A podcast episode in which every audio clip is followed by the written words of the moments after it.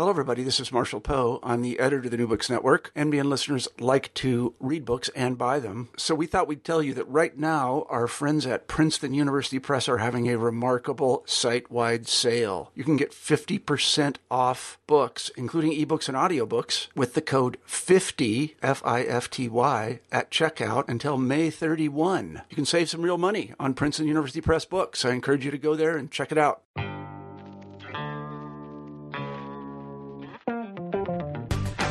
Welcome to New Books in Critical Theory. On this episode, I'm talking to Nancy Wang Yuen about Reel Inequality, Hollywood Actors and Racism, which was published by Rutgers University Press. Welcome to New Books in Critical Theory. On this episode, I'm talking to Nancy Wang Yuen, who is an associate professor of sociology at Biola University in California, about her excellent new book, Reel Inequality Hollywood Actors and Racism. So, welcome to the pod. Thank you so much. Um, this is a really important book and it's a really accessible book. And I'm really delighted uh, to be talking about it with you. And I think one place to start is with your sort of interest in questions of racism and um, cultural production. So, where did the kind of the idea about writing a, a book about Hollywood come from? Is it something that you'd kind of had a you know a long-standing interest in, or had it developed you know with with academic interests? Where did the kind of the starting point for the book begin? The starting point started with uh, me as a young immigrant to the United States. I was about five when I immigrated, and I was a latchkey kid. My dad was pretty much a single dad, so I watched television as a socializing agent. I didn't know much about the United States. Um, well, I, I did think it was a nation of white people. That was what I thought. But when I actually immigrated to Southern California, um, a city called Long Beach, California, I the neighborhood was incredibly diverse, and though I watched a lot of television, it didn't reflect that diversity. So I think I grew up not necessarily aware of that because I was, again, being socialized into kind of what is this place that I've immigrated to and seeing the world as pretty much completely white on television.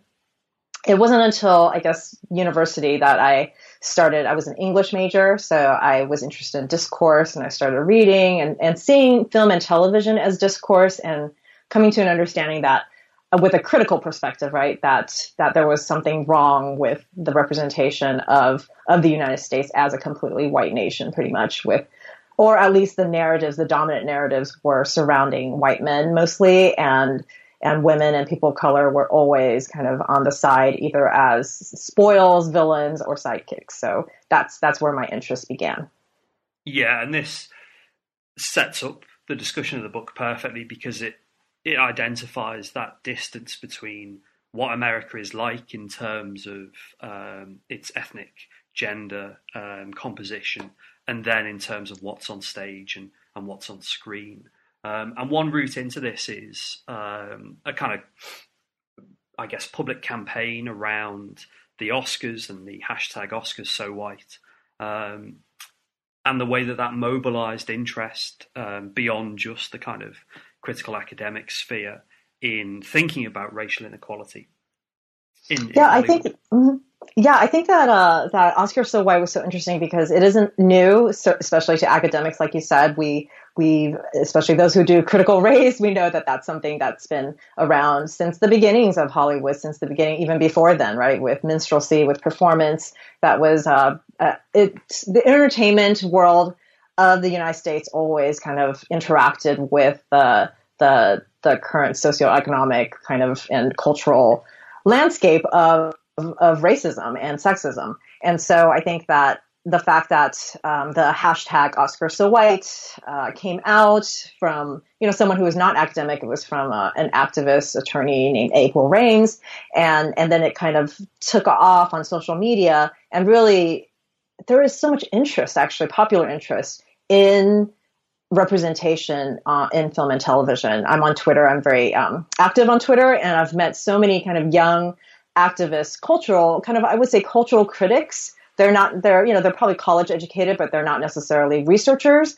Yet they are they're on the cutting edge, I think, of writing about this stuff in a very kind of um, witty and what, what they're what's called like throwing shade, where they're really where they're really where they they can actually speak about this in ways I think that are more uh, cutting and more appealing than academics. A lot of my academic friends who who work on racism, like we're we're, we feel so stunted by our training in terms of having to sound objective all the time when when really we're not objective, right? Even as we're do, we're taking critical race perspectives, that's not objective. But the way that we talk about it has to be so sanitized. And so when I look at popular critics like you know black girl nerds or um, or angry asian man. These people are are really you know speaking into the culture in ways that i think academics can learn from in terms of having kind of a more um, populist i don't want to use populist more yeah, yeah, yeah. Po- popular popularly appealing voice. I mean that that's one of the things the book does really really well. It's so kind of clear so accessible so so easy to read. But at the same time it's got a really serious academic project, um, and I think uh, I can't remember how many exactly, but you know, there's a couple of hundred interviews that you did around Hollywood. This is, you know, a, a serious bit of research that underpins um, this kind of yeah, straightforward and, and easy to read text. So Thank you. I yeah, I started this research back in 2000 with my um, dissertation research. Well, actually, my master's thesis research, then evolved to my dissertation research. So I have been hanging out with Hollywood actors since 2000, as well as people behind the scenes, just from an academic perspective, right? Because I am an outsider, but I think as an outsider, I can take a more uh, quote unquote objective in terms of at least someone who is who knows nothing about the industry and kind of documenting everything that I can see and hear. And so just really being able to take that academic training and bring it into this realm, I think was something that, that, yeah, that I wanted to really bring out into the book. And when I thought about my audience, because, you know, a dissertation is pretty much not, not readable at all to no. even anybody, probably anyone else outside of my committee. Yeah. But, um, but I think that having, having the stories that was kind of the basis i wanted these voices of the actors i interviewed 100 actors and I interviewed African American, Latinx, um, Asian American, white actors, and I wanted to do a comparative study, which hasn't been done really. You know, most most um, most academic studies are single group or or they're not they're not looking because I felt like the the comparative aspect really brought power to to what I was arguing because it's it's easy to say oh you know this this group experiences racism but it's more powerful to say well these groups experience racism but then the white group actually did not experience racism in the same way. So because I asked them the same exact questions and I wanted to measure whether there were differences across groups and there indeed were. In fact a lot of the white actors admitted that they had an advantage over actors of color overwhelmingly. And so I think that that makes the book because I actually do talk about white actors, even though when I most of the time actually when I when I do interviews and such, I talk about the actors of color, but I do talk to white actors and I and I and I actually use their voices in the book to kind of uh, show that there are indeed differences because one can just say, well, actors are, you know, so hard to be, it's so hard to break into acting as we saw in La La Land, the kind of, the kind of trope about how difficult it is for, for a young, you know, actor to just make it in Hollywood. But then the truth is there are specific barriers that actors of color uh, face that white actors don't face in Hollywood. I mean, the, the book is, is really detailed on, on that latter point. Um, but before I, I, kind of ask you about um, the substantive content of the book. I wonder if you could kind of go back to where we started and, and, tell me a little bit about the effects of media stereotypes. So you mentioned, you know, that kind of perception you had growing up that America is basically this kind of all-white country uh, run largely by all white men, and you know the extent to which that's changed um, is a bit bit of a problem. But what other kind of, I guess, kind of impacts or effects are there of the uh, the really quite problematic media stereotypes that um, you know motivated you to do the research in the book? Yeah, so I think that even though I said that I viewed as a young person that you know those stereotypes or the the lack of representation in combination with the stereotypes uncritically, it doesn't mean that I wasn't impacted, right? And research shows that that young people, especially people of color and women, when they're the more hours they consume of television, the lower their self esteem is. So that that's a huge finding in terms of media effects. And so for and for all groups of people when they're when they have when they have limited contact with people other groups people of other racial groups in real life they look to the media for understanding. And and that's that's where their images and their understandings of those groups are formed right? Because they're not they, if they don't have any kind of personal contact with people to to dispel those stereotypes those images become the the minds and in our in our interactions with other groups. So this is this is really problematic in terms of just thinking of media as entertainment because it isn't just mere entertainment, especially for young people whose identities are being formed. And we know that a lot of times the the television set or, or the now the various devices, iPads, whatever people use, that those are the babysitters now for young people. I have children myself, and I'm very aware of um, just even like the Disney princess culture of for I have girls and you know who are the princesses the blonde hair blue eyed princesses sometimes brown hair, but mostly white, and having to counter program that in my own uh, raising of my own children and just thinking about how they're shaped in terms of beauty standards and self-esteem and all those things those are those are vital realms that the, that media infiltrates without us even being conscious of it.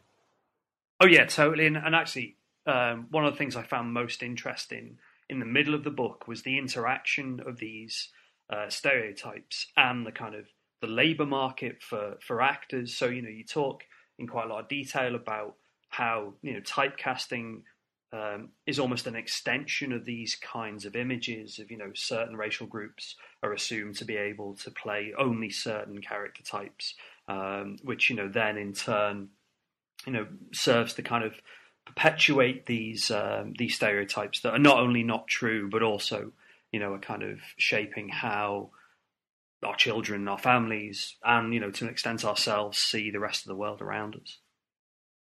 Yes, absolutely, and therefore, and Hollywood is capitalizing off of that, right? They they have a lot of excuses about why they they portray only certain groups. They talk about the middle America audience, especially in television, where they're trying to reach the widest uh, cross section, you know, of potential consumers, right, in terms of advertisements, and so they they then project this idea, especially since majority of Hollywood movers and shakers, in terms of studio heads, all the way from financiers, studio heads to directors, producers, and then even actors.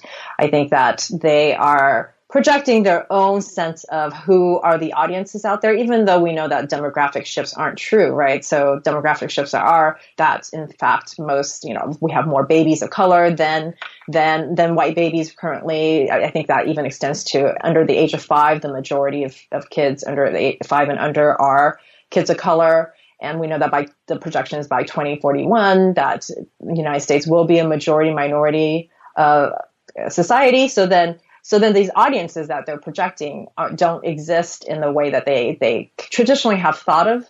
And yet those myths, those conventions that are in this art world of Hollywood, they're very strong because Hollywood is a very high risk industry, as we know, right? There are so many more flops than there are hits.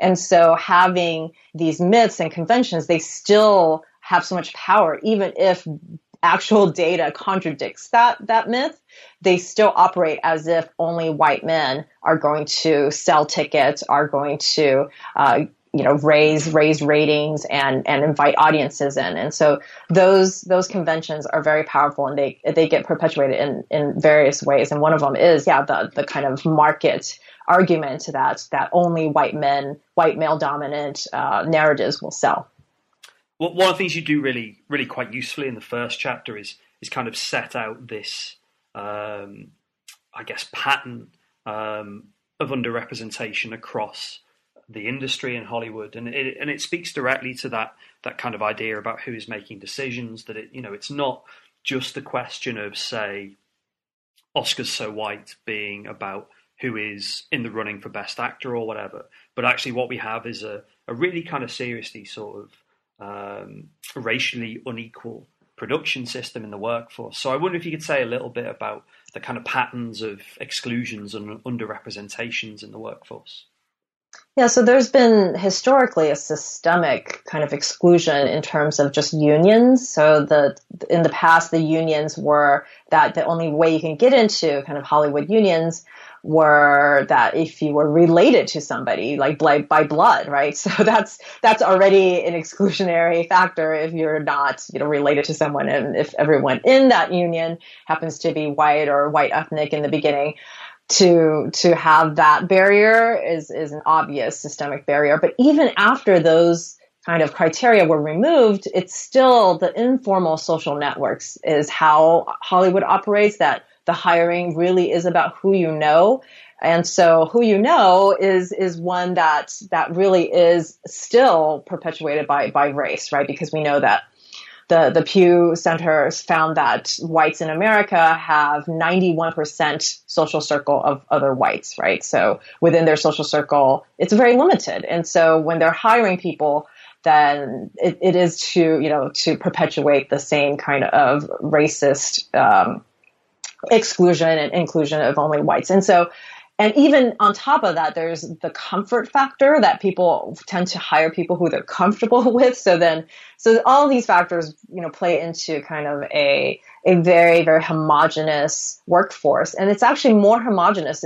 Studies have shown that the, the corporate boards of, of these Hollywood companies are actually more racially homogenous than even other corporate boards outside of the entertainment industry. So it's it's ridiculous, I think, in some ways, to think that um, for Hollywood to to, to kind of portray itself as a very progressive industry when when in fact it's actually more racially exclusive than other industries that aren't seen as progressive or liberal, quote unquote liberal. And so, yeah, so these workforces are very homogenous. And I think then the narratives reflect that homogeneity, right? That in fact, that the stories that are being told uh, tend to surround those lived experiences or those those perceptions of what what people want to see, and that that then you know makes Hollywood. We could do a hashtag of Hollywood so white, right? It's not just the the kind of award system that also perpetuates it, but throughout the entire pipeline, it's very very difficult. And then also even you know, I've been talking to people recently even about before you even get into the industry, what kind of people are able to afford to intern for free because a lot of the the kind of getting into the industry is through these informal internships that are unpaid and so who can who can afford to have an unpaid internship for a year, you know, to to even get into the the system. So so I think that yeah, there's just a lot of I think barriers along the way that make it very difficult for for people of color to to kind of break into this this insular industry. Yeah, I mean it's it's it's really clear there as well. Again, another great thing about the book is that you've got an obviously intersectional understanding of you know the way that it's not just a kind of a, a, question of race, but we've also got, you know, what the Brits would call social class, but, you know, kind of stratification and social and economic status and, and money and then gender as well. Um, and, and what's fascinating, you mentioned that kind of, you know, Hollywood has this sort of liberal story it tells about itself. Um, and in the second chapter, you kind of pick that apart by saying that Hollywood has got these three stories to kind of excuse its lack of diversity, you know, excuse its whiteness. About, you know, it blames the talent, it blames the market, or it blames this kind of like, well, it's about who you know and it's about being safe. So I wonder if you could tell me about sort of Hollywood's excuses, basically. Yeah, I think Hollywood's excuses ties in well with its self narrative of it being progressive, right? Because they don't want to admit that they're racist, sexist, but they can certainly blame the audience, right? Oh, well, the middle American audience, that's what they want. It's not what we want, it's what they want. And so that's part of the, the market, the very kind of, I think sometimes they say it's not a black and white issue, it's a green issue, right? So yeah, it's where yeah. the money is, which is just, uh, it's a total excuse because it, it, the data shows that actually box office um, box office draws are highest for films with diverse casts and even internationally, the Fast and Furious film franchise does very well, both domestically and internationally. And that's a very, that's a majority people of color cast there. And then you have the fact that um, that television ratings are now shown to to be highest for casts that are at least you know forty percent people of color, or at least and social media engagement. This is UCLA study that just came out this month that um, this last month that that social engagement peaks when when there are shows that have diversity that reflects the United States population. And so these are these are most recent studies that actually show that diversity sells.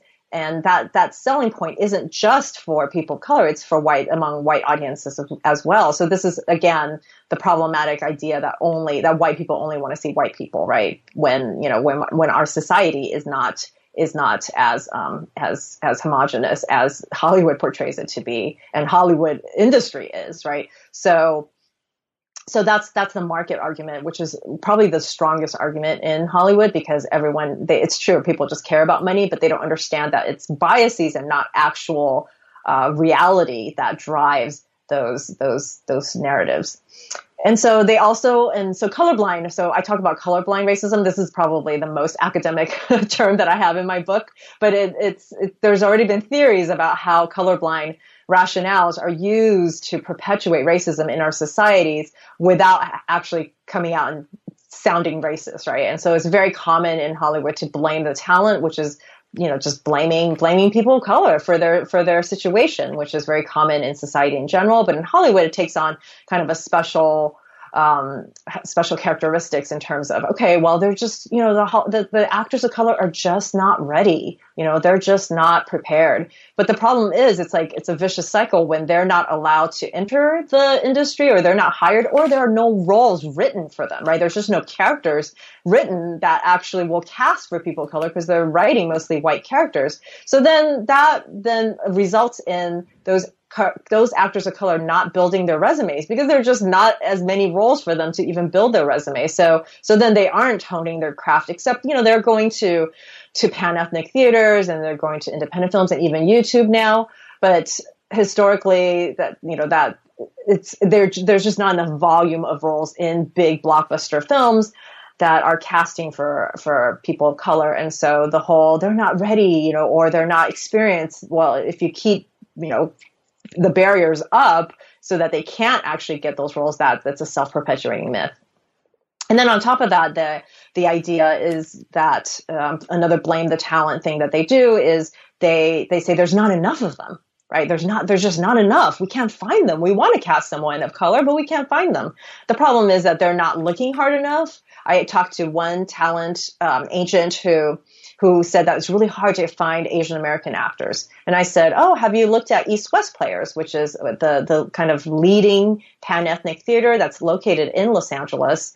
And it's it's the oldest running pan ethnic theater in the United States. And she had never heard of it. She had never heard of East West Players, and that's right there in LA. So if you want to cast someone, it's so easy to kind of go there.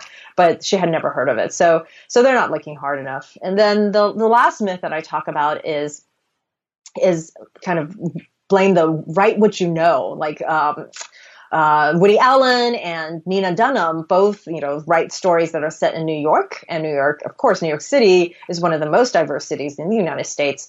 And yet their their portrait of New York is completely white.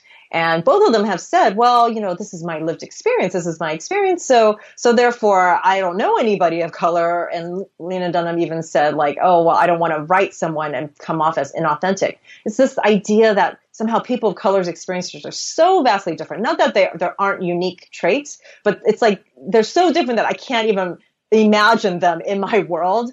Um, whereas, you know, one can imagine aliens. And, and in fact, one study found that you're more likely to see an alien probably portrayed by, and portrayed by a white actor than an Asian American female, right? On screen. That, that, that the kind of, um, biases don't allow them to see that they're, they're, they're, they're bad. They're, the reason why they don't have people of color isn't that, you know, they can't imagine, it's, imagine them that there is this bias because they can certainly imagine aliens or monsters or serial killers even if they don't know one in person right? It's just it's this um it's again an excuse that when you interrogate it and break it down it doesn't hold any water and what it all comes down to is bias right? And and this this has a really kind of terrible effect on the working lives of actors on screen uh, talent who are excluded.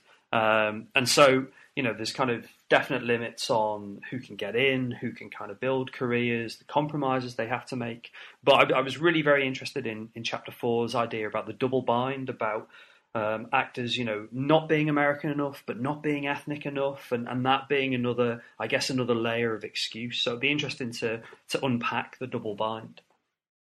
Yeah, so this is a really interesting Uh, what is it called? Like it's it's it's a paradox, right? Where Yeah. where where actors of color. So on top of the fact that they you know they can't, there's not enough characters. When there are characters written, characters of color, a lot of times they don't they don't they can't they don't get cast because they don't fit into that stereotype which of course you know we're not stereotypes but then they expect actors of color to go in there and be that stereotype and they and what's really scary is that it's synonymous their race is synonymous with those stereotype traits so then when actors for example asian american actors go in and they read for a role and they're reading it like the way I'm talking right now with a just kind of your average American accent in terms of not, you know, not not having kind of an international accent.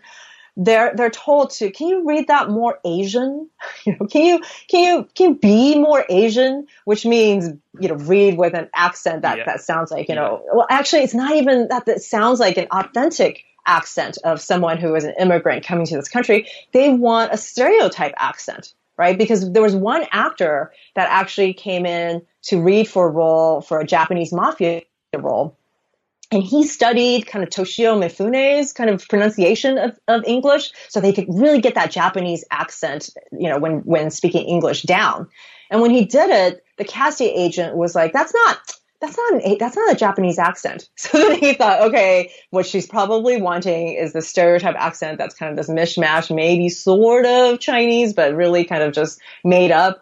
And he did that accent, and she's like, "Oh, that's the Japanese accent I was looking for." So, so here are, is a casting agent who is is essentially looking for a stereotype accent and equating that with authenticity, right? And and you know, in Hollywood, most of these jobs, there's not a school that you go to. I mean, there's film school for filmmakers, but at the casting agent and the and the the casting director and the talent agent levels, there's not actual training except on the job. So they're just being socialized into these these stereotype expecting kind of uh, mentalities and and of course you know they're not the only they're not solely responsible for that because again art, hollywood is an art world where there's so many people who buy into these these narrow perceptions of people of color whereas you know as we know white actors can play anything under the sun including people of color right? So we're this has been historical but there's been more i think attention brought towards the idea of whitewashing that there's all these white actors playing Persians, playing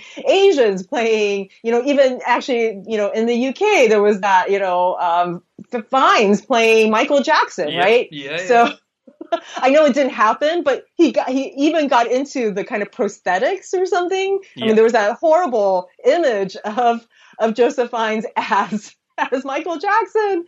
And, and I think that the idea is that again that's acting right? Oh actors can play anything. But that standard isn't extended to actors of color most of the time. It's very very rare and even to the extreme point where actors of color cannot even play people of color.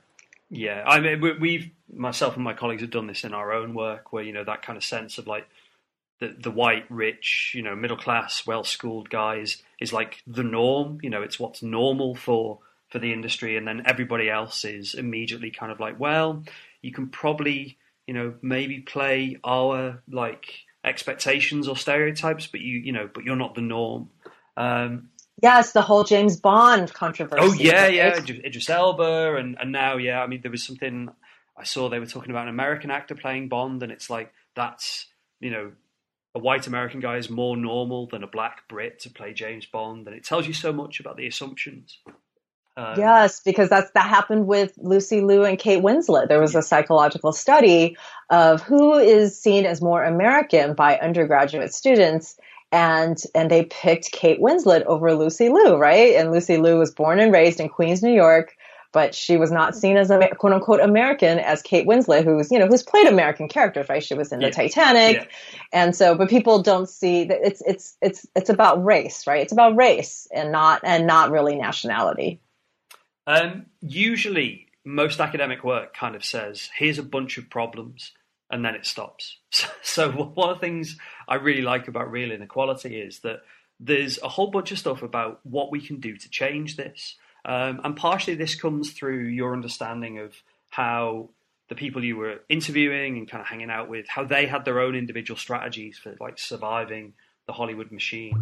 But also in the final chapter, you talk about you know how you, how we can make Hollywood more diverse from you know unions, organizations, and through to audiences. So I wonder if you could give us a kind of like um, something hopeful to, uh, to, to bring to a conclusion.